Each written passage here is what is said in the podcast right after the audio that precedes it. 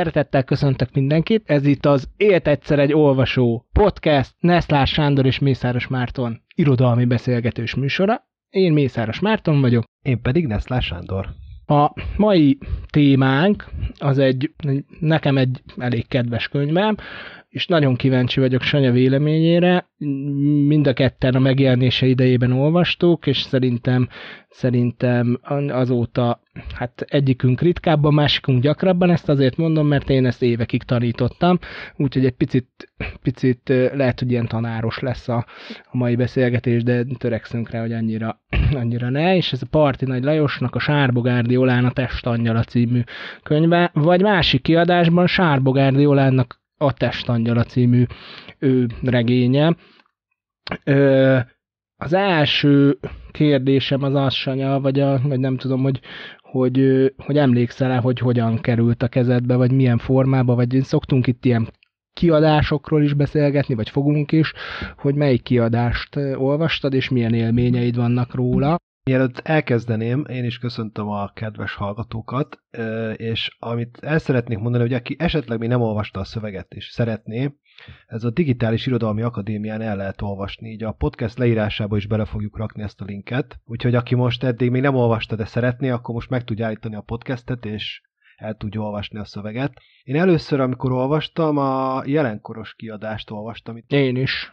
Az, az volt az igazi az egy fehér, fehér kemény táblás és nagyon ronda borító, de tudatosan ronda borító vélhetőleg. Két próbababa van rajta, hogyha jól rémlik. Igen, jól rémlik. Hát ez most jó kérdés, hogy ezt direkt akarták-e ilyennek, hogy ez ilyenre sikerült, mert azért az látszik az, hogy ez egy 97-es könyv, és mondjuk 10 év múlt telt el mondjuk a rendszerváltás óta, és egy, egy, egy, tehát a 10 év alatt nagyon más lett a könyvkiadásnak a technikai része.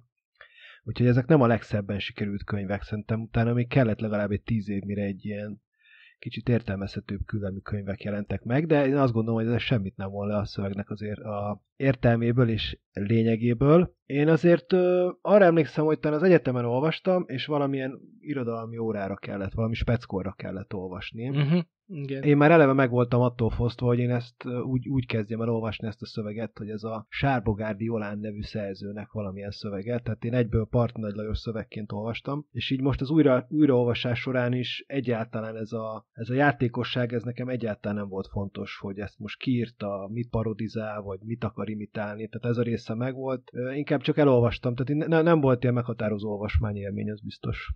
Volt egy kifejezetten ö, ö, ilyen ponyvaszerű kiadása is, ami, ami ilyen nagyon vacak, ilyen foltos papírra, és nagyon ö, puha, puha borítóval, nagyon hitvány gerincel, rózsaszín volt. Egy boltba láttam, és elkövettem azt a hibát, hogy nem vettem meg. Az, ott a Sárbogárdi Olán volt feltüntetve szerzőnek, szerintem az ennek az igazán autentikus megjelenési formája a, én, én, is a, én is, én rögtön valahogy így a megjelenése környékén ö, olvastam, és, ö, és az, a, az az ilyen fura élményem, hogy nem irodalmi közegből jött ez a hír, hogy van ez a könyv, hanem a barátomnak a, a főiskolás társai mondták, aki amúgy nem volt egy nagyon olvasós valaki, csak hogy, hogy van ez a könyv, és hogy ez milyen milyen nagyon vicces, és hogy, hogy ezen gondolkodtam, hogy, hogy, hogy, hogy lehet, vagy van neked ilyen élményed, hogy, hogy ezt így nem,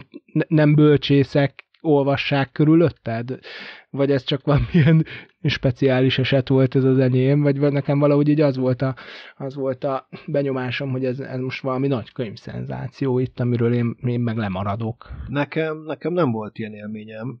Mondom, én, én tényleg már az egyetemen olvastam, és nem volt, hogy ilyen nem, nem szakmabeli-től hallottam volna erről a könyvről, de ez, megmondom őszintén, hogy most, hogy újraolvastam, ez a része a könyvnek ez a játékos része, hogy most ez egy férfi szerző, ha van egyáltalán ilyen, imitál egy női szerzőt, ha van egyáltalán ilyen, van ennek tétje, és itt igazából, uh, igazából már nekem ez egyáltalán nem volt fontos. Amúgy sejtettem, hogy majd ez elő fog, uh, tehát hogy ez föl fog merülni, ez a kérdés, de így gondolkoztam is rajta, tehát hogy egyáltalán nem, nem érdekel. Itt nyilván van egy szöveg, ami valamit akar parodizálni, de igazából nem fontos az, hogy mit akar parodizálni, mert azt se ismerjük, amit parodizálni akar. Tényleg? Én, én furcsa, mert én, én viszont mikor tanítottam, akkor mindig, mindig, mindig, tehát hogy igyekeztem valami ilyen kulturális keretbe foglalni, hogy mi is ez a szöveg, és hogy mitől annyira speciálisan a 90-es éveknek a, egy ilyen szerintem eléggé emblematikus szövege. Ugye itt az a probléma szerintem, hogy, hogy maga az a dolog, amit parodizál, az, az tűnt el. Tehát, hogy, a, hogy a, ugye volt itt ez a, a rendszerváltáskor volt ezeknek a, az ilyen lányregényeknek, meg füzeteknek, Tiffany, meg Romána, volt egy olyan, olyan expanziója, ami korábban elképzelhetetlen volt. Ugye a, a, az acéli kultúrpolitika az ezt a fajta ponyvát, ezt tiltotta. Ez egyértelműen a tiltott kategóriába esett, és a, a 90-es években, tehát a nagyjából rendszerváltással ö, számtalan ilyen független pici kiadó kezdte ezeket kiadni. Nem, nem tudom, hogy emlékszel -e ezekre, újságosoknál lehetett. Igen, emlékszem, ilyen, ilyen rózsaszín kifejezetten. Rózsaszín, rózsaszín, meg különböző sorozatok voltak, és a különböző sorozatok azok különböző témájúak voltak. Voltam, nem tudom, egy Tiffany, a Romána, meg volt ilyen doktoros, akkor lehetett tudni, hogy az adott sorozatban ezek jó végük lesz-e, vagy nem.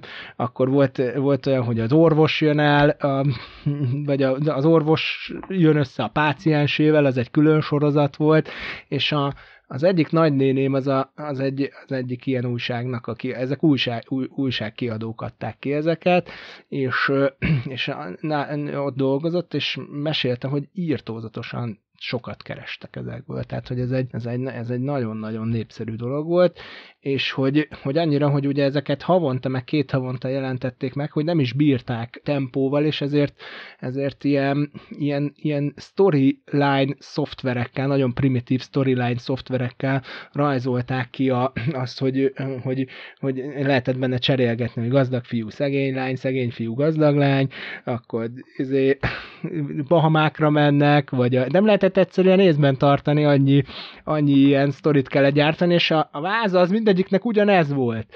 Tehát, hogy, hogy, hogy nagyjából az, hogy megismerkednek, egymásba szeretnek, van egy kis konfliktus, aztán azt megoldják, aztán van egy nagy konfliktus, aztán azt is megoldják. És ennyi. Tehát, hogy ezek, és ha belegondolsz, vagy nem tudom, hogy mit gondolsz ezekről, vagy szoktál, szoktál ilyet nézni, de hogy, a, hogy ezek a romkomok, ezek tulajdonképpen nagyon hasonló sémára épülnek fel, hogy, hogy megismerkedik a, a, a fiú meg a lány, és akkor tudjuk az első pillanatban, hogy ők össze fognak jönni, és akkor van egy ilyen kis konfliktus, és aztán van egy nagy konfliktus.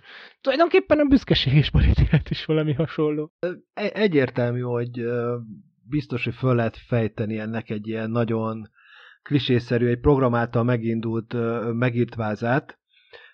Szerintem, hogyha egy kicsit átveszük ennek a szövegnek így mondjuk a fordulópontjait, meg a csúcspontjait, akkor szerintem ezekre pont fogunk tudni igen, reagálni, igen. mert amit mondtál, hogy na, most így fölmerült bennem, hogy ezt a szoftverbe vajon milyen, milyen főbb adatok jöhettek volna ki, milyen főbb csúcs, csúcspontok jöhettek ki, hogy na, hogy, hogy lesz itt ebből az egészből szöveg. Ami még szerintem tök fontos, mert hogy az azért mindannyiunknak egyértelmű, hogy amikor elkezdjük ezt a szöveget olvasni, körülbelül a harmadik bekezdés után rájövünk, hogy itt valami nem, na, nagyon, nagyon nagy rendszerhibával találkozunk, olyan értelemben, hogy ez egy nem, ez egy nem jól megírt szöveg. Igen. Viszont mondjuk szerkesztőként ez, a, ez szokott lenni, hogy bejön egy kézirat, az ember megnyitja, első mondaton túl van. Itt az első mondat nagyon érdekes, majd szerintem erre térjünk vissza utána meg elkezded olvasni, és rájössz, hogy hát ez egy full dilettáns szöveg. Így van. És hogyha most ezt is szerkesztőként elkezdeni olvasni, akkor rájössz arra, hogy jó, hát ez, ez egy nem működő, ez egy nem létező szöveg. Olyan értelemben, hogy a, mondjuk, hogy is mondjam, a mi megszokott irodalmi sémáinkban nem működő és nem létező szöveg, de mégiscsak valamiért működik, és szerintem ezért lesz nem egyértelműen kimondható erre a szövegről, az egy dilettáns szöveg, még hogyha nagyon is akarja imitálni, mert hogyha az imitációja jól sikerült volna, akkor egyszerűen olvashatatlan lenne. De ennek ellenére újraolvasható, és akkor szerintem majd azt találjuk ki, hogy mitől, mitől olvasható újra és újra. Jó, ez, ez, egy, ez egy fontos kérdés. Igen, én, én is gondolkodtam ezen, hogy, hogy tényleg szerkesztőként konkrétan az első mondatig olvasod, Margitta Jedina még sohasem volt egymásé. Ugye ez retorikailag egy olyan barbarizmus, amivel nem tudsz mit kezdeni. Tehát, hogy, hogy, hogy aki ezt mondja, az nem tud magyarul. Azt kell gondoljad, hogy ő, ő ő, ő neki nem a magyar az anyanyelve, mert nem, nem, nem tehát hogy, hogy, hogy té, ténylegesen az a helyzet, hogy nem olvassuk tovább. Persze, nem tudom, hogy te szerkesztőként miféle szövegeket kaptál, én, én azért voltam első kötetes sorozatnak a szerkesztője, mint tudod, még hát ha ennyire brutálisan rosszakat nem is, de azért kaptunk hasonló, hasonló írományokat, tehát hogy ez egy, egy tehát ami nyilván, hogy ezt nem lehet hosszú ideig így végigvinni, de hogy, hogy olvasott az ember mondjuk novella hosszúságban hasonló nyelvi összetettséggel, vagy hát nyilván, nyilván nem ennyire, hogy minden egyes mondat és minden egyes ö, stilisztikai hiba és minden egyes ö, narratológiai hiba el van követve, ilyet nem olvasol, de, de hogy azért nem teljesen, nem teljesen idegen élmény. És ezek, igen, és még, még vissza ezekre a füzetekre, aminek ez tulajdonképpen a paródiájaként olvasható, hogy azok is tényleg nagyon rosszul voltak megírva, és nem azért, mert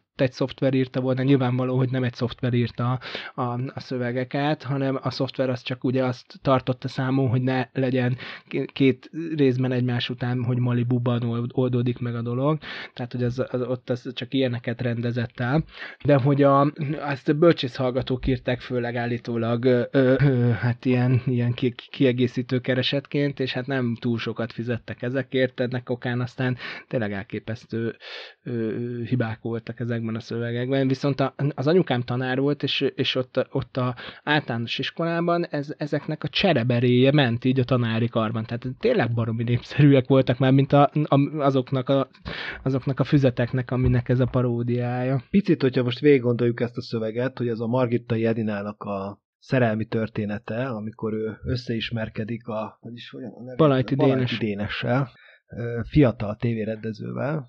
Az egy ilyen állandó jelzője, majd erről beszélgessünk. Uh, Oké, okay, föl is írom, hogy ilyen állandó jelző. Szóval az a lényeg, hogy van ez a fiatal, 18 és fél éves Margittai Edina. Vagy Azt hiszem 19, nem? 19 és fél. És fél 18 de, de van egy éves. helyen lehet, hogy 19 és fél. Jó, azt is simán lehet, hogy simán igen, lehet, mert elfelejti időnként. Jó, de van amikor, őt eme, van, amikor emeseként, van, amikor meg enikőként említi a szöveg, igen. tehát vannak benne hm. ilyen pici kis módosított rontások, de ez is érdekes, hogy ez ugyan benne van, de mondjuk így másodszorra vettem csak észre. Tehát először Aha. simán átugrott rajta a szemem. Igen. Szóval az a lényeg, hogy a Margitta Jenina, dr. Havas Tamás menedzsernek, Menedzser. a, menedzsernek a titkárnője, és ott az üzemi étkezdében, miközben porcukorral megterített lekváros buktát eszik, vagy táskát, összeismerkedik, vagyis hát összetalálkozik ezzel a Balajti Dénessel, és hát meglátni és megszeretni lesz. Így van. Pillanatműve lesz meglátni és megszeretni. Amúgy és sokkal az... többször nem is találkoznak a regény folyamán, azért azt említsük meg, hogy nem sokszor futnak össze ők. Hát, de aztán utána összefutnak a zserbóban, ahol a Margitta Jedina a Maci nevű barátnőjével megbeszél egy találkozót, de hát persze ezen a találkozón már Edina érzi, hogy neki ez a szerelem most már egyre nagyobb testet ölt benne, amit a barátnő azonnal föl is fedez rajta. Tehát mondjuk a találkozás után eltelt mondjuk pár óra, és ott megjelenik teljesen véletlenül a Balajti Dénessel a zserbóban, majd hát még kacsingatnak egymásra, és utána lényegében másnap a Balajti Dénes be is jön a az irodába, mert mint kiderült, nagyon jó régi barátja a, a főnöknek, minden, amúgy mindenki ismer mindenkit, tehát, mindenki a kapcsolat, mindenki. tehát a kapcsolati háló itt sokkal sűrűbb, mint a Minetúban, tehát hogy itt, uh, itt, itt mindenki rokona, vagy barátja, vagy ismerőse valakinek, és uh, hát uh, a Dénes rendezvút kér az Edinától, Edina bele is egyezik, előtte hazamegy átöltözni, csak hát a végzet, és akkor itt jön az első számú végzet, és véletlen, amikor uh, meglát egy hirdetést, amiben kiderül, hogy ez a Balajti Dénes fiatal tévérendező ö, szereplőket keres. szereplőket keres, és hát az Edina azt egyből átlát a szitán, és rájön arra, legalábbis azt gondolja, hogy a Balajti Dénesnek a szándékai nem tisztességesek, mert őt csak így castingolni akarja. És, ezért és nem ebben mi a gond? Ezt te érted ezeket? Tehát, hát hogy... Ne, hát ez nyilván itt ez, e- ennek ez lesz a lényege, hogy így egy A-konfliktus van, igen, nincsen. Pontosabban az egész regényben egyáltalán nincsen konfliktus. És, és gondolkodtál el azon, hogy miért nincsen? Jó, de egy helyen van konfliktus szerintem, majd a következő Na. jelenet lesz, és akkor a végzet megint az lesz, hogy az Edina azért, tehát az ő szerelmi kapcsolatuk azért tud kiteljesedni, mert az Edina meglát egy tévéhírt, amiben kiderül, hogy a Balajti Dénes fiatal tévérendező egy forgatás során leesik valami állványról, és ezért kórházba lóról, nem? Tess miről? Azt mondja, hogy egy lóról esik le. Egy lóról, valami forgatás közben valahogy leesik. Forgatás közben, igen. De most ezt például meg nem mondanám, hogy ez honnan esik le. Tehát amúgy mindegy is, teljesen E, igen, és természetesen. akkor az a lényeg, hogy e, igen, és akkor a kórházba bekerül a Balajti Dénes, persze a főnök itt megint segít a Balajti Dénesnek, és tisztázza az Edina előtt, hogy a a Dénesnek a szándékai azok tisztességesek voltak, és ezért az Edina elmegy meglátogatni a Dénest, és hát nagyon örülnek egymásnak, olyannyira, hogy szerelmes lesz, de most már megállíthatatlanul, és rendszeresen látogatja a Dénest a kórházban, és hát a Dénes már lépni is akar, és megkéri az Edina kezét, de hát Edina nem tud igen mondani, mert hát előtt a szülőkkel kéne ezt a dolgot rendezni, és hát ez lesz a következő. És ez egy valóságos konfliktus, tehát hogy a lány kérése nem mond igent, és a Dénes erre teljesen kiborul, és elküldi az Edinát a... Nem, nem, Sanya, nem így van, hanem de, ö, ö, ö, nem kiborul, hanem magához akarja húzni, és meg akarja csókolni. Az a, az a konfliktus, hogy nem bír magával. Tehát, Tehát ez- miután megkérte a kezét, magához rántja. Ezen akad ki az Edina. Nem Vagy a, azon a, a, a, igen, Nem. ezen akad ki az Edina. De, de. Hát én, én akkor teljesen félreolvastam. Vagy akkor... A, ott a lekötözött, vagy, vagy az a szituáció, hogy ott teljesen gipszbe van az egész csávó, és e- ennek ellenére oda húzza magához, és ez tisztességtelen közeledésnek értékeli tulajdonképpen Edina. Miután már megkérte a kezét. Ja, oké. Okay. Azt lehet, hogy mellette persze van egy olyan történetszál is, amikor, amikor, ami, amikor, amikor a, persze igen, tehát hogy nem mond rögtön igent, és, és akkor ezen elbizonytalanodik a Dénes, és akkor, de, de ő már tovább akar lépni a tettek mezején, és, és, és tulajdonképpen magánhoz rántja a lányt. Az a, a, tehát, hogy ott, ott az, az igazából úgy, úgy, úgy rémlik, hogy ez a konfliktus, de teljesen jogosan nem tudjuk ezt egyértelműen megmondani, hiszen nincsenek ebben a szövegben valódi konfliktusok, és ezeknek a való, nem valódi konfliktusoknak nincsenek megoldásai sem. Tehát, hogy, hogy valójában, ö, valójában semmi nem változik akkor, amikor éppen jóba vannak, ahhoz képest, mint amikor éppen nincsenek jóba. Mert egyáltalán nincs is, tehát lényegében ők úgy fognak majd összejönni, hogy se, semmi kapcsolatuk nincs. Semmi kapcsolatuk nincsen, és nem oldódik meg, akármi is legyen ez a konfliktus a végén, nem oldódik meg. Tehát, hogy annyi, az a megoldás, hogy megint találkoznak, és kész. Tehát, hogy igazából ne- nem, nem, nem lehet követni, hogy ezeknek a szereplőknek milyen, vagy hogy mire, hogy reagálnak, és hogy, hogy mi történik bennük, és hogy a, a történet pedig egyáltalán nem visz minket arra, hogy, hogy, hogy valamiképpen motiválja az ő cselekedeteiket. Tehát, hogy minden csak így történik velük. Nagyon-nagyon nagyon zavarba ejtő. Most próbálom megmenteni a, ment- a mundér becsületét, mert most a sztori most megnéztem. Tehát az van, hogy Edina ott van a kórházban, Dénes megkéri a kezét, és akkor azt mondja erre, hogy szeretlek szerelmem, mondja Edina, de meg kell értened, hogy bennem ellentétes érzések harcolnak vaderővel, melyre muszáj, hogy hagyd nekem némi kifutási időt. Ekkor Dénesben felfortyant a keserű vulkán, és azt mondta, hogy ő megérti őt, de ő is értse meg őt, a lobogó szenvedélyét, és hogy egyenes természete mielőbb dűlőre akarja vinni a tárgyat, hogy egymáséi legyenek. Dűlőre? kérdezte Dűlő. vészjóson Edina. Igen, de világosan látom, már te is csak hitegetést halmozol, a hitegetés hátán velem szemben. És akkor utána van, hogy magához, mert nem bír magával, és akkor odarántja magához, és akkor, akkor itt van az, hogy a, a konfliktus lényegében az lesz, hogy a lánykérésre a Dénes azt hiszi, hogy Edina csak úgymond szóra, cicázik vele, de hát Edina tisztességes, mert ő a szüleivel akarja ezt tisztázni. Na oké, akkor csak összeraktuk. És ugye van ez a, van ez a ugye amikor szó szerint ért ö, ö, ö, valamit Edina, amit átvitt értelembe kéne, ami ugye a, a Sárbogárdinak is egy ilyen, egy ilyen gyakori hibája, hogy, a, hogy ezeket a szóképeket szó szerint érti, ugye, hogy dűlőre vinni, ami ugye, ugye azt jelenti, hogy, hogy, hogy szeretné az életét megoldani, vagy ezt a vitás kérdést eldönteni, de a dűlőre vinninek a szó szerinti értelme meg az, hogy szeretné Edinát ledönteni. És Derékba törni. Hm? Derékba, Derékba. törni. De Igen, ne az igen. szó.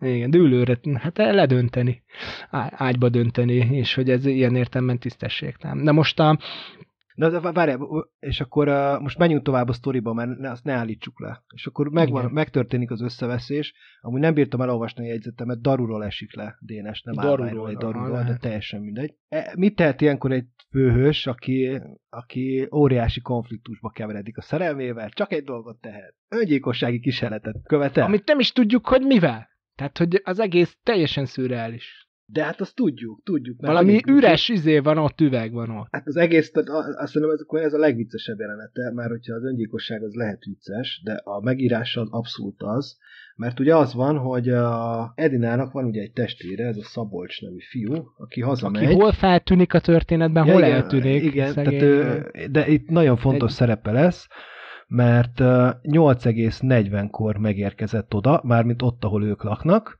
igen. és észre se vette, hogy nincs, az Edinát nem is tudta, hogy otthon van, csak akkor, amikor bement a szobájába, és egy, egy Nike tenisz hajpántért ment be az Edina szobájába, és akkor fedezte fel Edinát, aki, hát innen is idézni kell muszáj a szöveget, a 179 cm-es kisportolt, de intelligens alkotú fiúban a gyanút csak erősítette az asztalra kitett búcsúlevél.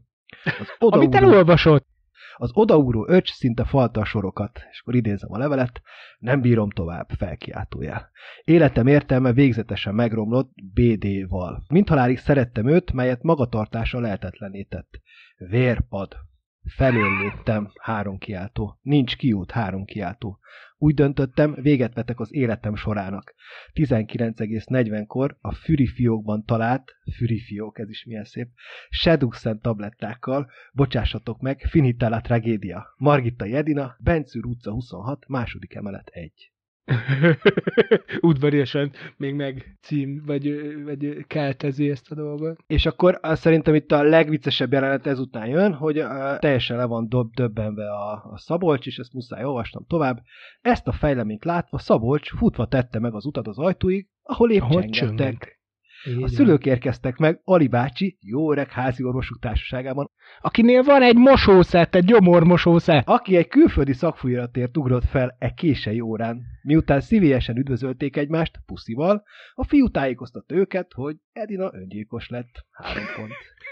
Mire korábbi oly jó kedvű édesanyja egy szempillantás alatt megváltozott, és nagyokat sikongatva rohant lánya szobájába felé, hogy hát ha van még segítség. Édesapja válvetve utcai cipőben követte őt, de Ali bácsi orvosi esküjére hivatkozva mindkettőjüket lefutva ért a betegágyhoz, ahol határozott mozdulatokkal működésbe is lépett. És volt nála egy gyomormosószett. Hát azt nyilván azt megoldotta. És kimosta a gyomrát. Éppen volt nála. És akkor itt a Szabolcs ő egyáltalán nem, nem árulja el, hogy itt ezt a levelet, hogy is mondjam, ezt elolvasta, és hogy a szülők előtt ez nem lesz egyértelmű, ez egy öngyilkossági kísérlet volt. A szerencsére Edina, Edina gyomrát a magával hozott orvosi műszerek segítségével Igen, kimosta, igen. aki túljutott az akut veszélyen, de a jó hangulat már nem tért vissza az este során. Igen.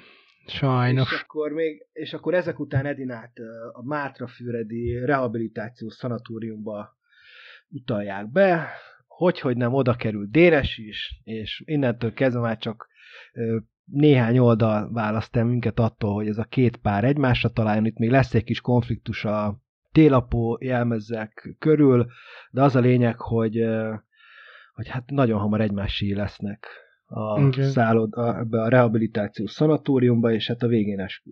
Tehát, e- tehát ez, ez a semmi történet. Ez Így, a semmi így. történet. Igen, semmi történet. Tudjuk az első pillanatban, amikor összetalálkoznak, hogy ők egymásé lesznek mégiscsak, és valójában semmi, ugye az a, az a nagy dilemma, hogy, hogy mint hogy mint hogy a Sárbogárdi Jolán szerint ezek ilyen tökéletes figurák, ezért aztán nagyon nehéz olyan konfliktust találni, hogyha mindenki tökéletesen viselkedik, akkor, akkor miből is lesz majd a konfliktus. És ugye ezt úgy hidalja át, hogy hogy hát egyrészt úgy, hogy nincs konfliktus, tehát hogy valami, hogy ilyen félreértések vannak csak, tehát hogy, hogy mindenki, mindenki annyira erényes, hogy, hogy túlságosan is ő hát szigorúan ítéli meg a másikat, de hogy ez valójában jogtalan. A másik pedig az egyetlen hibás, aki, le, a, aki hibás lehet tulajdonképpen, az ugye a, az ugye a, a, a Balajti Dénes, aki, aki viszont hát idősebb is valamivel, és hát ő, őt a férfiúi vágyak hát egy picit, picit fűtik, de hogy, de hogy könyörgöm, valaki olyas valakivel szembe, akinek az imént kérte meg a kezét, tehát hogy nem lehet, ugye ezt is állandóan hangsúlyozza a szöveg, hogy mindenkinek milyen tisztességes szándékai vannak. Ja, ezt én pont ezt akartam mondani, mindenkinek tisztességes szándéka van. És, és igen, és ez mondjuk a cím felül olvasva különösen vicces, hogy a testangyala, hogy, hogy, hogy ez a, ahogy ezt a, a, a Sárbogárdi elképzeli ezt a sztorit, hát ennél prűdebben nem lehet már elgondolni, tehát semmi nem történik konkrétan, tehát hogy a testről soha egy büdös szó nincsen, hanem mindenkinek ilyen eszméletlen extrém érze, érzelmi kitörései vannak állandóan. Mondjuk vagy pedig ilyen teljesen zéró ez a, ez a másik, hogy a, ugye a, a, a, az Edina apukája, az még a öngyilkosság után reggel még elmegy teniszezni, mert azt, nem, azt semmiért nem adná ki. Tehát, hogy és úgy elképzelje az ember, hogy elmegy teniszezik, nem mi történt tegnap? Hát, tegnap este öngyilkos lett a lányom. Tehát, hogy, hogy teljesen szürreális az egész. Jó, egy picit a, szerintem ezekről a, a, a mellékszereplőkről is beszéljünk. Még egy dolgot itt a, mondtad ezt a erotika teljes hiánya, tehát itt azért azt megállapíthatjuk, hogy itt a puritanizmus lesz az, ami, ami fogja működtetni ezt a szöveget, és annyira érdekes, hogy a romantikus szál az tényleg száz százalékig fölhúzva, ahogy te is mondtad, viszont az erotika teljes mértékben működik. Tehát úgy, úgy tűnik, hogy egy ilyen típusú szövegnek, aminek éppen az lenne a szerelmi beteljesülés, tehát hogy az már pont hiányzik. Ez, ez pont az a, az, a, az a szituáció, amikor és boldogan éltek, ami meg nem haltak, és ezt, ezt nem kapja meg az olvasó. És szerinted Pontosan. van erre vágya az olvasónak, hogy erről ő többet tudjon, hogy kecsegteti a szövege azzal, hogy ő majd itt fog kapni valamit. Hát ugye megtudjuk, hogy ezek a szereplők, ezek mind kisportoltak, tehát hogy ezek ilyen szép, szép emberek tulajdonképpen, csinosak, bájosak, ö, ö, nagyon vonzódnak is egymáshoz, de csak a, a, a, az illemnek a keretei között, tehát hogy, hogy valószínű, hogy van ebben a, van ebben a szövegben valami igen, tehát hogy egy ilyen, ilyen extremitás, hogy, hogy egyrészt mindenki, mindenki ö, ö, gondolhatja, hogy majd ő ezek ketten majd mit fognak művelni egymással, de hogy erről soha egy, egy szó sincs. Azt hiszem, hogy egyedül az anyukája tesz valamilyen sikamlós megjegyzést, hogy a, hogy a, hogy a, fé, hogy a férjeket azokat a hasukon keresztül lehet megfogni, meg egyebekkel. És akkor ezen aztán az Edina mindig elpirul, hogyha ez egy egyáltalán valahogy így szóba van hozva. Tehát, hogy amúgy ez a, a, ezek ezeknek a szövegeknek is egy, egy ilyen ismert toposza volt. Tehát, hogy, hogy mondom, volt egy olyan sorozat, ami tényleg ez a plátói szerelem, vagy nem tudom, vagy ez a, ez az, tehát, hogy amilyen semmilyen testiséget meg nem mutatott volna. Viszont amit meg megmutat, ezt a, ami, hogy is mondja, a testiségben visszafogott a, a, tehát nincs bujaság, de a mondatokban az meg tele van mondhatjuk ezt buja, burjánzó mondatokkal. Igen, és igen. ebből a szempontból pedig Rubickol a szöveg. Igen, És igen, uh, igen. én azon gondolkoztam, hogy miért, miért van az, hogy egy ember szeret, vagy miért szeret az olvasó rontott mondatokat olvasni, amelyekről pontosan tudja, hogy ezek rontott mondatok. És amikor ezen gondolkoztam, akkor arra gondoltam, hogy ez pont olyan, mint a káromkodás, főleg gyerekkorban, hogy amikor először mondod ki azt, hogy bazd meg, és akkor ezt így a barátoddal így rájöttek arra, hogy ezt így ki lehet mondani, akkor így, akkor így tényleg minden második szavatok az lesz, hogy menjünk el biciklizni, menjünk el bazd meg. És akkor ez így végig, végig így megy, és teljesen ez az érzésed van, hogy hogy itt a rontott nyelvnek egy ilyen szintű hatása van, hogy most itt, itt itt kvázi te, mint olvasó, neked nem kell magyarból ötösnek lenned, ahogy Edina persze ötös magyarból, hogy te nyugodtan használtad a nyelvet így rontottan is. És ez egy olyan érzés, hogy van, van benne egy pici jó érzés, hogy ha például suksükölsz, vagy azt mondod, hogy az miatt, amit persze nem mond kultúrember, de hogy néha magadban azért ezt így kimondod, mert így jól esik egy kicsit így elrontani a nyelvet, és lehet, hogy ez, ez, ez biztos, hogy ez, ez egy ilyen mozgatórugója tud lenni a szövegnek, és ezért is érzed magad ilyen beavatottnak egy kicsit olvasóként, hogy na oké, okay, szóval ez egyértelmű, hogy itt valami túl van tolva, viszont azért ez jó egy kicsit így, így jó egy kicsit ezen így csámcsogni. Igen, a kétség kívül, hogy amúgy, amúgy hogy nem tudom, hogy ezt érezted, de hogy, hogy egy picit van egy olyan, olyan jellege is a szövegnek, hogy a, hogy a művelt bölcsészek hát röhögnek azon, hogy valaki mennyire nem tud írni. Tehát, hogy egy picit, van egy ilyen, ilyen, ilyen rossz érzés is az emberben, nem? Hogy, hogy végül is ez a Sárbogárdi, ugye, aki ennek a szövegnek a szerzője, hát arról, arról ugye az derül ki, hogy, hogy hát ilyen kvázi írás tudatlan szegény, de nagyon szeretne írni. A, ugye tudjuk, hogy, egy, hogy még egyszer feltűnik ez a Sárbogárdi Jolán a Parti Nagy Lajos életműben, ugye a, az Ibusár című drámában ő egy, egy ilyen vasutas nőt játszik, vagy egy, egy kiadó nőt, és, és, és ő, ő találja fel a, a huszárok ról szóló operett műfaját, amit Husseretnek nevez, és ott egyedül, egyedül meg, megrendezi ezt saját magának. Nem tudom, hogy látta, de az őrkényben a, az erről szóló, vagy a, az Ibusár előadást, egy elég, elég jó előadás van belőle. Nem, nem, nem, nem láttam, és a, nem is olvastam a, a, a dráma szövegét, viszont ha írni nem is tud, azért a referenciái, főleg az irodalmi referenciái azért megvannak. És mindegyik De szereplőnek... hát rémesek, nem, Sanya? Hát borzasztó borzasztóak, tehát az a kötelező olvasmányok szintje. Hát, de hát erre utal folyamatosan, tehát az, azért az egy nagy Igen, találkozás. szeretne ő jót írni. Uh, nem, én, én nem tudom, én, én, én nem érzem a szövegben amúgy, hogy itt van egy szerző, tehát hogy ez a része szerintem nincsen kiaknázva a szövegben. Tényleg?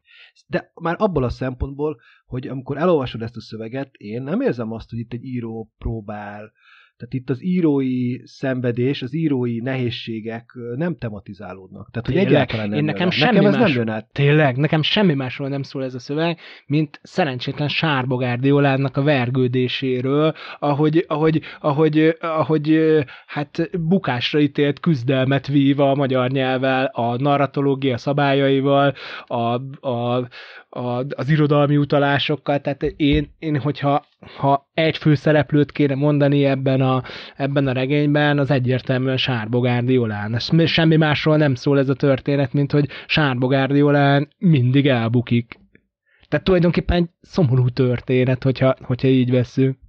Én pedig pont arra, akkor lehet, hogy én már egy met- metaszinten följebb kerültem. Tehát akkor én meg próbáltam azt elképzelni, hogy a Part Nagy Lajos nevű szerző az hogyan próbálja imitálni a Sárbogárdi Olánt úgy, hogy a Sárbogárdi Olán ne legyen ott, és közben próbál úgy írni dilettáns mondatoknak tűnő dilettáns mondatokat, hogy azok valójában nem dilettáns mondatok. Igen, nyilván, nyilván hogy van egy, van egy olyan szintje a dolognak, hogy ennyire rossz, az csak tudatosan tud lenni valami. Tehát, hogy ezt érezzük ebben a, ebben a ebben a, a tulajdonképpen a, a költői teljesítményt, hogy, hogy, hogy, hogy, hogy minden egyes szintjén minden mindig rossz legyen, a, azt nyilván, hogy ez véletlenül, véletlenül nem lehet, de, de, de szerintem ez azért az elsősorban mégiscsak mégiscsak Sárbogárdiról szól, vagy mégiscsak valamiképpen az írásról szól, vagy az írásnak a nehézségeiről szól, és valahogy azon gondolkodtam, hogy így inverz módon tulajdonképpen arról is szól, hogy milyen meg kéne lennie egy jó szövegnek nem? Tehát, hogy, hogy minden egyes hiba, az valami, az, hogy ezeket hibaként érzékeld, az ahhoz,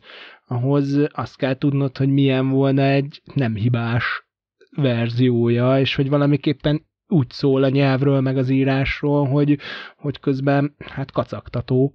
Érdekes, amit mondasz, mert az persze nagyon nehéz elképzelni azt a szituációt, hogy mi van, hogyha valaki ezt halálosan komolyan veszi ezt a szöveget. Na, és majd ezt, ehhez mesélek neked valamit. Na, oké. Okay. Viszont én nem tudtam így olvasni, és nekem ez a része teljesen leesett az asztalról, és én nem is próbáltam elképzelni, hogy milyen lehet az, aki majd ezt úgy olvassa. Tehát, hogy én, én, én az én olvasatom ezzel a könyvvel kapcsolatosan az volt, hogy hogy elolvasol, tudom, 80 oldalt, aláhúzó mondatokat, és így néha, néha egyes mondatokat így vinyogva felolvasod magadnak hangosan, és így röhögsz rajta, hogy így ez mennyire vicces.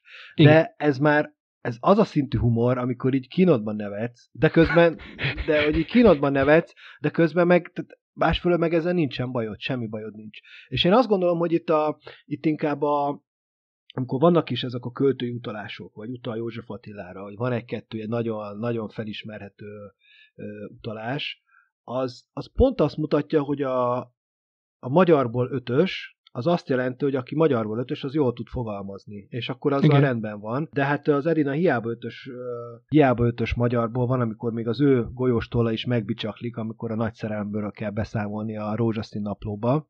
De mint a nyelv, mint olyan, én nem érzékeltem azt, hogy itt a Sárbogárdi Olán ez így küzdene vele. Tehát, hogy e- ez a része szerintem eleve, én nem értem Oké, okay, akkor neked nincs meg, vagy oké, okay, akkor, akkor nagyon máshogy olvastuk tényleg, mert én, én egyértelműen úgy képzeltem, hogy van ez a szerencsétlen nő, a Sárbo Guardiolán, aki nagyon szeretne írni egy történetet, és az egész történet tulajdonképpen arról szól, hogy nem ismeri azt a helyszínt, ahol játszódik ez a történet, nem ismeri azt a társadalmi osztályt, amiről ő írni szeretne, és ezért ezt az egészet elképzeli a saját módján, és nem, hát, hát nem ismeri a magyar nyelvet, és nem ismeri a magyar ö, hát epikai hagyományt, és ezért a, amit így össze tudott szedegetni, körülbelül egy ilyen, egy ilyen el, első íráskurzus után, vagy, vagy egy ilyen, ilyen, ilyen nagyon-nagyon-nagyon kezdő módon ő úgy gondolta, hogy megírja ő azt a nagy szerelmi történetet, és hogy ez az egész tulajdonképpen annak a le- lenyomata, hogy ez, hogy ez mennyire nem így működik. Lehet, de, de közben meg a, és lehet, hogy ez most már, e, ez tényleg az, amikor már sokkal később olvasol egy szöveget, de amikor tényleg az első, a nyitókép, második mondattal olvasom, Dacára ezen a verőfényes kora őszi reggelen kisportolt léptekkel haladt el az épületek övezte Váci utcán, melyen szerette a meg-megismétlődő metró és autó tőkölést nagyon. A felhangzó araps és székely nyelvet, valamint az airkondicionálások hűvösében ejtőző romániai nénikék tarka forgatagát kedvenc utcája volt. És az nyilván most itt leszámítva a szövegnek ezt a túlburjázását, Közben olyan megállapításai vannak, tűpontos megállapításai, ami mondjuk az akkori társadalmi helyzetről, és mondjuk egy mondatban le van írva 2020. Na de, na de Sanya, oké, csak, hogy, csak hogy, hogy ez az egész egy olyan fókuszból, vagy egy olyan nézőpontból van elmondva, amiről nyilvánvaló, hogy nem járhatott ott, tehát nem ismeri azt a környezetet, tehát a, a, a Váci utcán nem járnak autók például. A, a, a 90-es években sem jártak autók. A kinéz a Hungimpónak a, az ablakán, és ott ő szerinte a, gel, a nem is tudom, a halászbástyát és a Tihany anyagi apátságot egyszerre lehet látni. A, azt hiszi, hogy a Váci utcából egy Váci utcai ablakból lehet látni a halászbástyát, plusz még a Tihanyi apátságot, és ezt a kettőt a Gellért hegy merész íve kötötte össze. Tehát, hogy, hogy egyszerűen olyan nézőpontból beszél, ami nincsen. Nem? Tehát, hogy ez nem, nem, nem, nem, nem furcsa, hogy, hogy, hogy, hogy ez mégiscsak, a, mégiscsak ennek a nőnek a nézőpontjáról szól, hogy ez mennyire... Amikor, amikor leszáll a, a, a repülő a, a Ferihegyen, és akkor azt mondja, hogy hallja, hogy bemondják a Feri, Ferihegy túl, Ferihegy túl, megállóhely, kérjük, kérjük vigyázzanak leszállásra, nem tudom melyik ajtónál, hogy, hogy látszik, hogy az egész világot ő a saját világa alapján képzeli el, nem a saját, saját világának az analógiája alapján képzeli el, hogy a busz az így csinál, és akkor biztos így van a repülőn is, csak ott nem azt mondják, hogy Hódmezővásárhely kutasi puszta, hanem azt mondják, hogy Ferihegy túl. És amúgy de, meg... De, igen, mondjuk. Ez, ez, ez oké, okay, csak közben meg ami ami nyilvánvalóan kisejlik, hogy itt a, a hamisság mögött mégiscsak valamilyen igazságot tudsz kreálni magadnak az olvasás során. És éppen emiatt lesz ez a, ő azt gondolja, hogy én azt gondolom, hogy te azt gondolod szint, és mint olvasóként ezek, szóval engem megmondom őszintén, ez, ez, ez a része nem érdekelt, hogy most itt mit hovarak, vagy hogy hovarak, tehát hogy most mit lehet Tényleg? látni innen. Ez engem például tökre nem érdekelt. Ez engem egyáltalán nem érdekel. Hogy azt gondolja, hogy a Váci utca és a Bencúr utca azok valahogy így közel vannak egymáshoz, csak leszalad. Tehát, hogy az egész, egész ö, azt gondolja, hogy, egy, hogy Budapest is úgy működik, mint egy, mint egy kisváros, és mindenki ismer mindenkit, és mindenki mindenkinek a rokona. Sőt, mindenki ugyanabból a rohadt nyugat Dunántúli kisvárosból származott.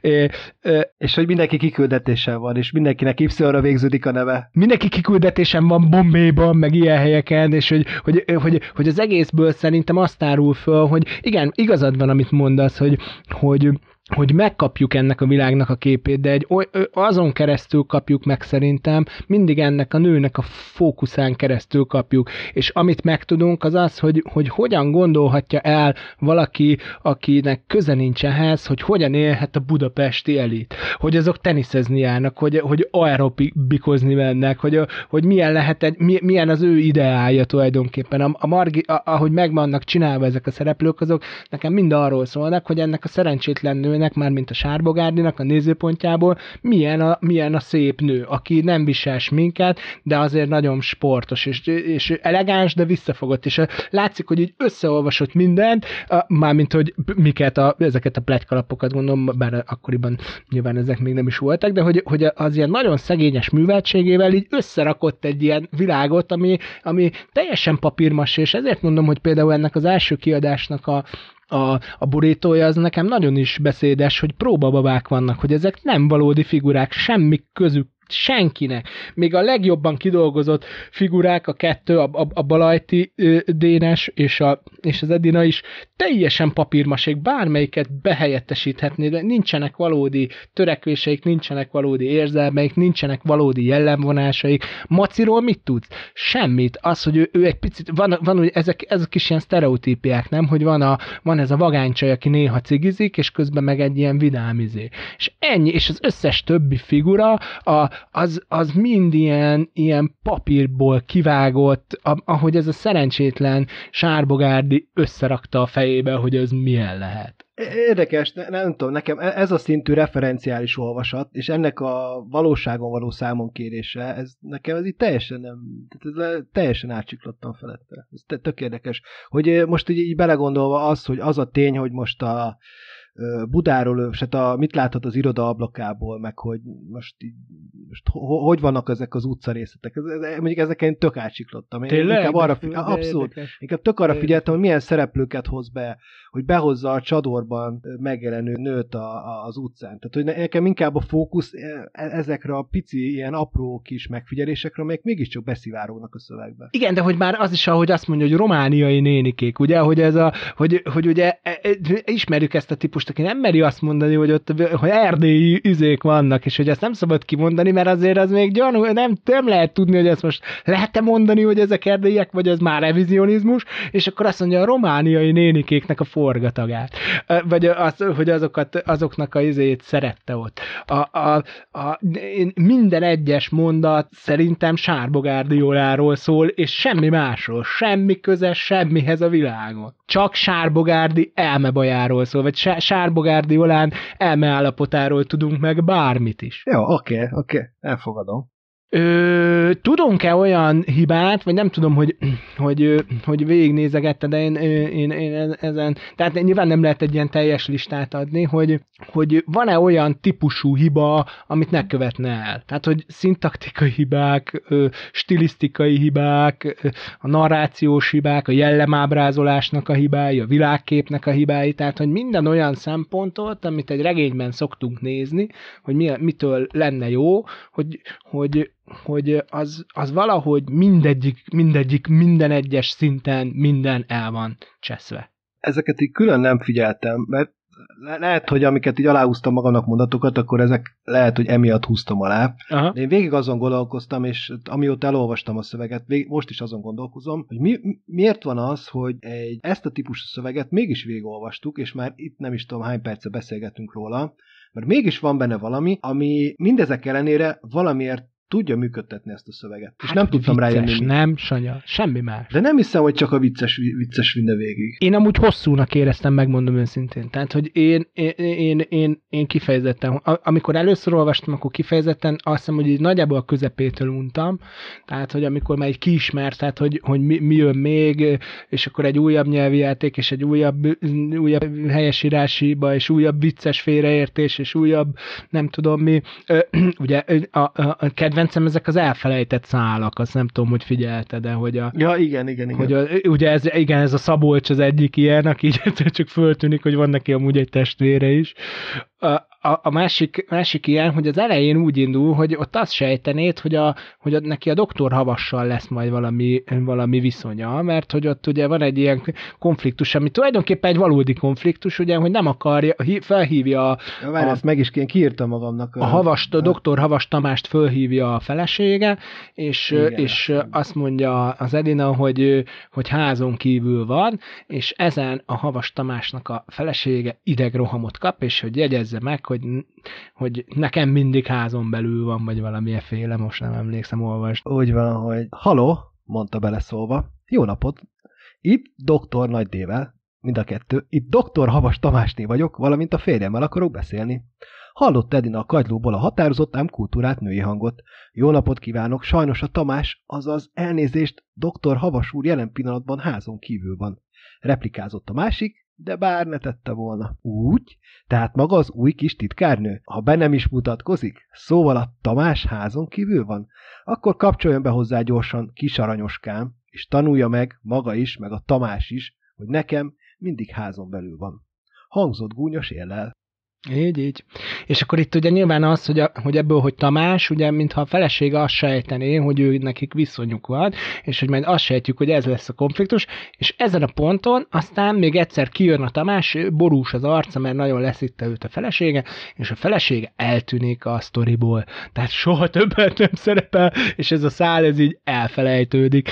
És ez szerintem, szerintem szuper vicces. És szuper vicces lesz, hogy amikor a végén az esküvői tanú, az ki lesz? Havas Dr. Tamás. Tamás Dr. és a Maci, És Maci. a Mercedes, a, és uh, ott is fölserik valami, hogy a tanúk között talán lehet valami, és uh, persze már a Mercedes ő egyből doktor lesz, tehát hogy itt ez, ez a része megint meg. Egészen szürreális. Aztán ezek a nevek, nem? Hogy mindenki nemesi származású, ma- majdnem mindenki, azt hiszem, hogy pont a kótai Mercedes ő nem, de ő amúgy egy ilyen bohém map figura, tehát hogy ő Na, a Mercedes is kó Y-os. Néha meg ível van, nem tudom. Mondjuk ez lehet, hogy csak helyesírási probléma. Mindenki, mindenki, mindenki Y-os, vagy doktor, az a másik, és mindenki, kül, mindenki a külkerrel foglalkozik valamiképpen, és volt állandóan kiküldetésben van. Ugye, ami tipikusan ez a 80-as éveknek a, a, az álommelója, tehát hogy ez a vágyott világ, hogy, hogy a külkeresek azok mehetnek külföldre, és vásárolhatnak olyan dolgokat, amikhez mi így nem férünk hozzá, és hogy ez tényleg egy ilyen, valahogy, valahogy ennek a 80-as éveknek a, a, a tehát hogy, hogy, hogy tényleg megsajnálja az ember ezt a sárbogárdit, hogy, hogy még a vágyai is milyen, milyen béna vágyak, vagy hogy, hogy azt hiszi, hogy a világnak a közepe az a, az a Mátrafüredi szanatórium, és azt, azt az, a Mátrafüredi szanatóriumot azt egy ilyen, ilyen wellness szállodának írja le, ahol, ahol, ilyen, eh, ahol ilyen menü van, meg, meg ételbónok, meg nem tudom micsoda, tehát hogy, hogy és ilyen sír, talpmasszás tanfolyam, meg fügy tanfolyam az a kedvencem, hogy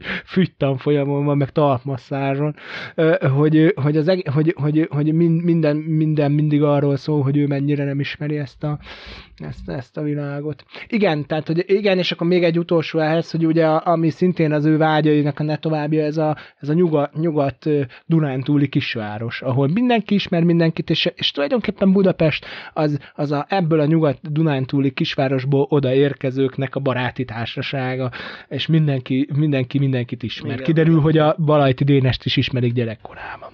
Mármint az ő szülei. A, a, figyelj, mondtad az előbb, hogy volt arra tapasztalatod, hogy valaki ezt komolyan vette ezt a Így, szöveget. így, így, kétszer is volt. Az egyik egy középiskolában, ahol tanítottam, ott, a, ott könyvesbolti eladókat képeztünk, és ott az egyik versenyző, a másik pedig hát, hát levelezős, tehát tanító, tanítók, akik tanári diplomát akartak szerezni, és én posztmodern tanítottam nekik, és hát feladtam ilyen szórakozásként, és és, és mind, mind a két esetben egy-egy hallgatónak az volt a reakció, hogy végre egy jó sztori. Tehát, hogy ez, de hogy, hogy, azért, hogy azért nincs, nem volt ez rendesen megírva, mondták, de hogy a sztori az jó volt, de hát egy csomó, csomó helyesírási hiba volt benne, mondták ők, és, és sokkot kaptam, őszintén szólva, és ez ténylegesen így volt, tehát ez megtörtént, tehát nem, nem a fejemben zajlott ez, hanem, hanem megdics, végre egy, végre egy, egy, egy, egy,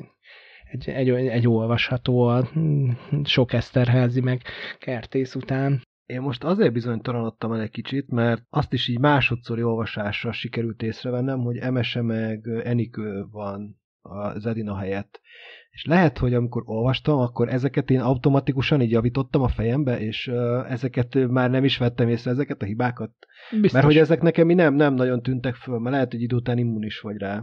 A, amúgy a Mercedes-t is hol C-vel írja, vagy tehát, hogy van Jó, eze- Mercedes, így- valamikor. Mercedesnek írja, mint az autót, tehát, hogy, hogy, hogy, hogy tele van ezekkel a, ezekkel a játékokkal, igen. Jó, az a, az a, az a kérdésem végül, hogy most ilyen, ilyen újraolvasásnak milyen élmény volt az előzőhöz képest, tehát hogy jobban tetszette most, vagy, a, vagy, a, vagy akkor tetszett jobban, amikor először olvastad? Szerintem részletek, vannak részei, amelyek mind a kétszer annyira ugyanúgy tetszettek, de összességében nekem is az volt, hogy azért kötelességből végigmentem rajta, és amikor újra végignéztem, hogy nagyjából kiírtam a történetet, és én most szentül meg voltam győződve, hogy én maximálisan fölkészültem a szövegből, és most így, amikor elkezdtünk beszélgetni, rájöttem, hogy olyan összevisszaság van a fejemben, mert tényleg De nem maga a szöveg össze-vissza.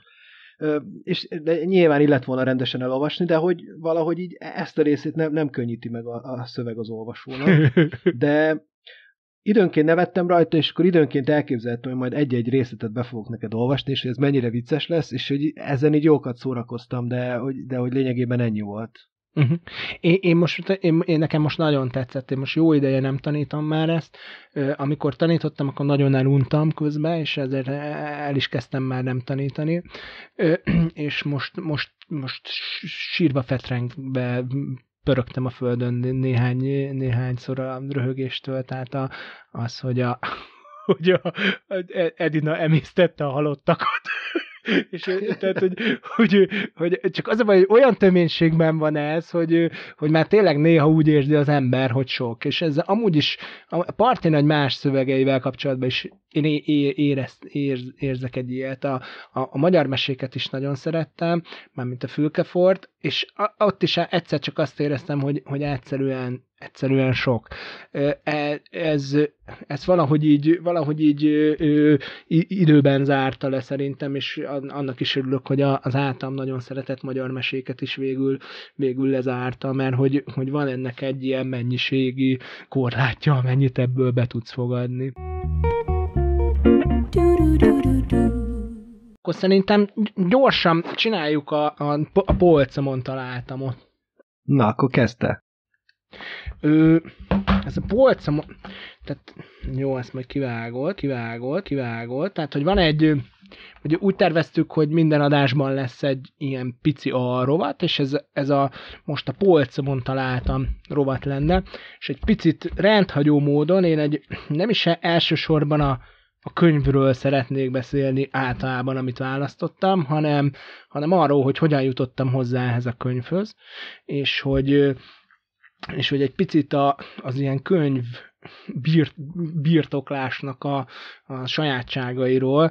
A, ez egy Catullus, Catullus szöveg, ami Csengeri János fordította, és egy speciális kiadás, mert latinul és magyarul egyaránt benne vannak ezek a Catullus versek. Az az érdekessége ráadásul, hogy egy, hogy egy akadémiai könyvesboltból szerzett borítóban van házilag, és, és kézzel van ráírva a, a cím, és ezt én egy Hajdú Sándor nevű gépészmérnöktől örököltem, aki sok-sok sok ezer másik kötettel együtt, aki egy barátunknak volt az édesapja, és illetve nagy, nagypapája, és, és nagy-nagy könyvgyűjtő volt. Egészen elképesztő klasszika filológiai könyvtára volt, tematikusan gyűjtött bizonyos dolgokat, elsősorban klasszika filológiát, régi magyar irodalmat, tőle van Gyöngyösi István összesen, meg a, a teljes RMK meg volt neki.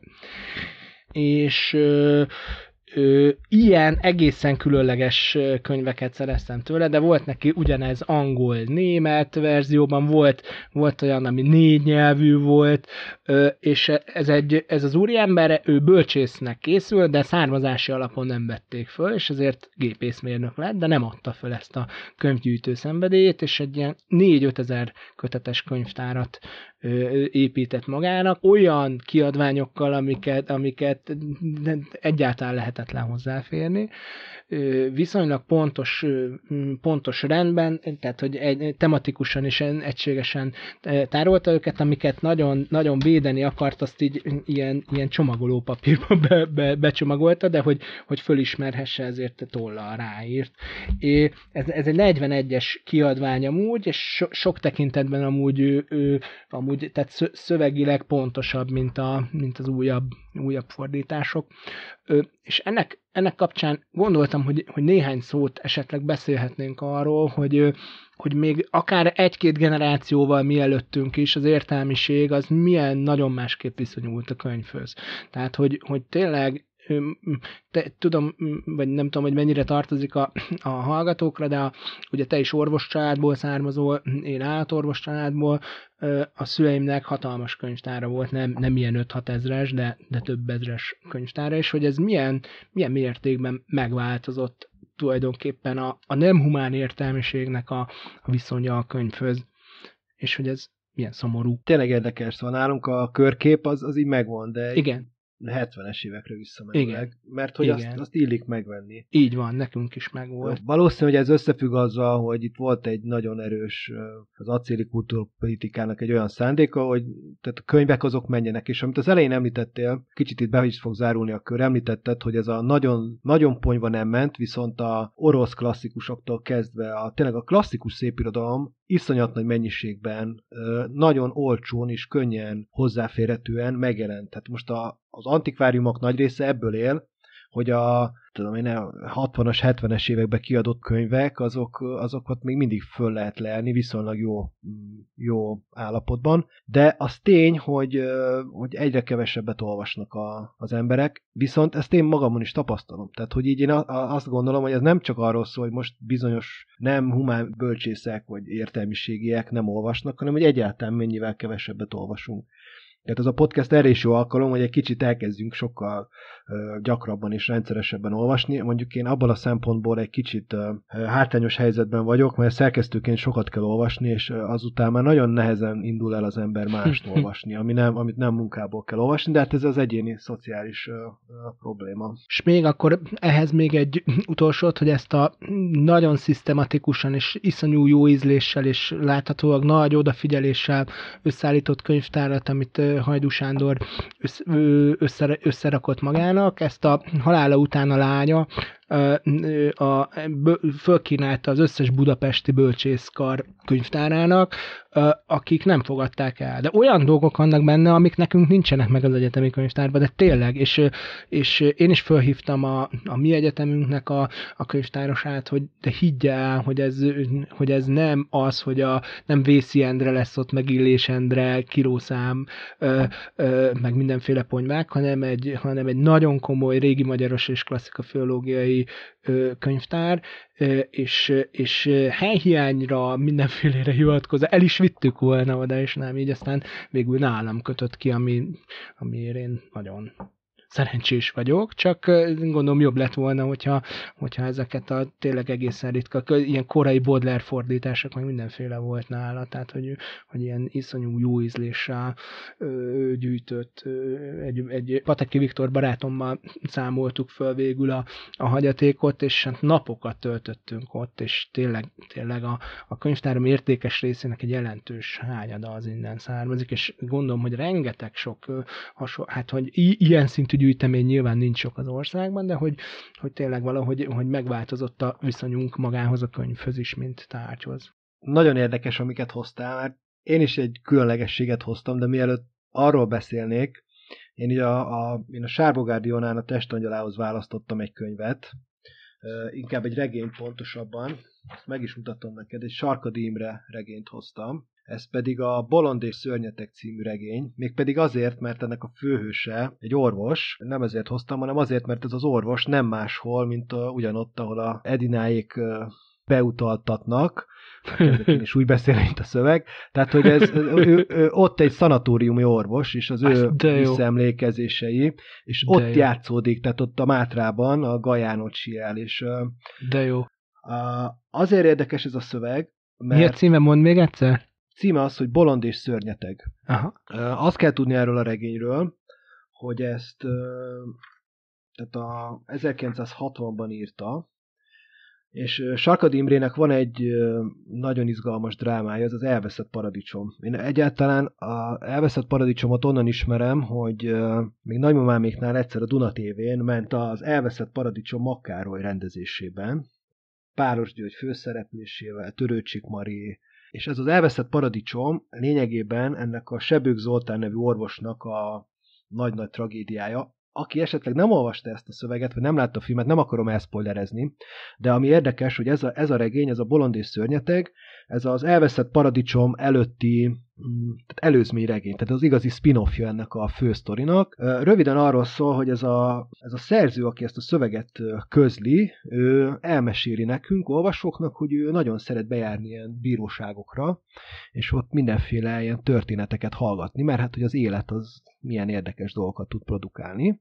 és ott egy orvosnak a perén, perével kapcsolatosan találkozik ezzel a szereplővel, akit mint egy, mondjuk nevezzük csak Sebők Zoltánnak, aztán hogy, hogy nem, két év múlva ennek az írónak Brüsszelből jön egy barátja, milyen érdekes, és ott találkozott egy honfitársukkal, aki egy kéziratot átadott neki egy tanulságos szövegről, amelyben egy orvosnak így az életéről, visszaemlékezéséről van szó, és hát hogy, hogy nem, ez a Sebük Zoltán nevű orvos. És a sztori az lényegében ott játszódik a, abban a Mátra, Mátra Füredi szanatóriumban, és ez az orvos egy nagyon érdekes figura, mert hát ő oda megy, egy kutatóorvos egyébként, de hát elmegy egy kicsit pénzt keresni, és hát élvezi ezt a nagy szabadságot, hogy ő sielhet, udvarolhat, flöttölhet, kaszanováskodhat, és akkor ő ott megismerkedik egy, egy nővel, egy Erzsi nevű nővel, és hát az ő ő történetük ez az egész regény. Szuper, köszi. E, ez az, ami a kapcsolódó, és akkor uh, én is hoztam a könyvespolcomon, szó szerint találtam, és ezt így neked tudom mutatni. Igen, kék. Ez egy kék vászonkötés, műanyag bőrbe kötött, vagy nem, műanyag bőrbe kötött, és ezt így látod? Igen, gé- aha, tehát ez egy ilyen le van gépelve és ez be van kötve. És ez pedig nem más, mint egy kislánynak 1963-tól 66-ig a nyaralási naplója. Uh, ez és ez úgy került hozzám, hogy a, amikor a nővérem megvette a lakását, akkor ott, ott, ott minden megvolt, és a könyvtárat azt én, én kaptam meg, vagyis hát a értékesebb részeit, és uh, amikor elkezdtem olvasni a Sárbogárdi Olánt, akkor ez beugrott nekem, hogy van ez a naplóm. És ez a, uh-huh. muszáj lesz belolvasnom, Dobogókő 1964. augusztus 30. Újra dobogókön vagyunk, újra naplót írunk. A tavalyi naplóm nagyon tetszett, azt hiszem nem csak nekem, másoknak is, úgyhogy uh-huh. ezt mhm. más is olvasta. Úgyhogy már tavaly elhatároztam, hogy papát és fáradtságot nem kímélve, a nyaralás alatt újból naplót kell vezetni. Végeredményben nem azért vagyok olyan rendes, hogy egy-két követelésem se lehessen. Pár hete még Londonba is elengedtem, úgy ám, és nagyon rendesen viselkedtem, amíg el volt, csak néha voltam kissé szomorú. De azt még úgy látom, a felnőttek sem szégyelték. Van egy részlet, hogy tehát ennek a kislánynak sok mindent megtudunk az életéből, rengeteg barátnője van, de nem tudjuk meg például a nevét. És uh-huh. ez mhm. mennyire érdekes, hogy ugye ő tényleg a saját szemszögéből írja. Tehát ő nem uh-huh. fecsérel ez időt azzal, hogy leírja, hogy ő kicsoda. Uh-huh. És a naplóból valahogy kiderül, hogy vannak egészségügyi gondjai, viszont van egy Lacikám nevű szereplő, aki egy táncdalénekes, aki ezekben a üdülő helyeken mindig ott szokott lenni, és ezzel a napló vezető lányjal nagyon jó viszonyban van, úgyhogy ezt a részt fel is olvasom, hogy Lacikám ma végre rendesen működött. 17 órakor pontosan megkezdődött a tánczene. Énekelt is sokat, és csak nekem. Ahogy a Szundi bácsi mondja, ha nem vagyok itt, akkor délután egyáltalán nem énekel. Ma viszont állandóan kérdezte, hogy mit kívánok, és azt énekelte is. Holnapra felírom, hogy milyen számokat kérjek, mert amikor hirtelen odaszól, a nagy örömtől nem is jut eszembe, hogy melyiket kérjem. Egy új számot is hallgattam, valami angyal volt benne, de ezt nem értettem elég jól. ez jó, ez jó. Szóval ezt is sikerült pont ide, idehozni. Úgyhogy így, a, így kezdődik. Én még egy dolgot akartam mondani, hogy a múltkor beszéltünk ugye a Vinetúról, és persze a lépcsőházba jutnak eszébe az embernek a utólag a okos gondolatok, hogy azt egy szóval sem említettem, hogy a Vinetúnak azért is lehet óriási nagy sikere, vagy számomra nagy sikere, mert hogy ez olyan illusztrációkkal van tele ez a könyv, amely nem konkrétan a szöveget illusztrálja. Tehát az adott milliót, a vadnyugatot, az a korabeli Amerikát, megmutat fegyvereket, megmutat lovasokat, megmutat ö, emberábrázolás is van benne, de nem konkrétan a szereplőket. És akkor mutatok neked még egy könyvet, May, a medvevadász, aha. És ebben van egy, egy nagyon béna illusztráció az Old Shatterhandról, és hogy, és hogy rájöttem, hogy ezt így gyerekként miért nem szerettem ezt a könyvet annyira. Mert hogy itt, itt le van rajzolva, le van rajzolva az Old Shatterhand, és tehát Old Shatterhand nem így néz ki. Tehát, igen, hogy ezt te tudod. Igen, igen, igen. Tehát ez egy, ez egy béna utánzat. Tehát, tehát igen, a képzelet igen. az sokkal jobban tud működni akkor, amikor így nem, nincs, nincs megkötve nagyon a kezünk. A következő hétre, vagy a következő alkalomra, nem következő hétre, az csak az egyetemen van. Tehát, hogy a következő alkalomra mit olvasunk, azt kitaláltuk-e már? Nem, még nem találtuk ki, mi legyen. Én sem tudom. Nézzük azt a listánkat. Nézzük meg. Pop Trash, polcomon találtam, várja. Postmodern kánon van mellékfolyó, pop tudomány, az most még nem jó. Könyvek a fogászati váróban Buda, de az hosszú. Szeret, nem szeret, Karnevál, de az is hosszú.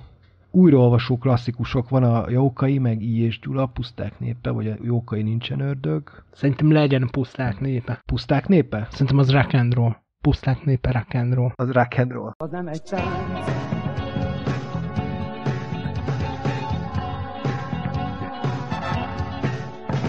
Akkor némi kis kupaktanács után meg is találtuk, hogy mi legyen a következő. Az újraolvasó klasszikusok című rész lesz. I és Dula Puszták népe című könyvéről fogunk beszélgetni. Ami sokkal-sokkal jobb, mint ahogy gondolnátok. Köszönjük szépen a figyelmet, én Mészáros Márton voltam. Én pedig Neszlás Sándor.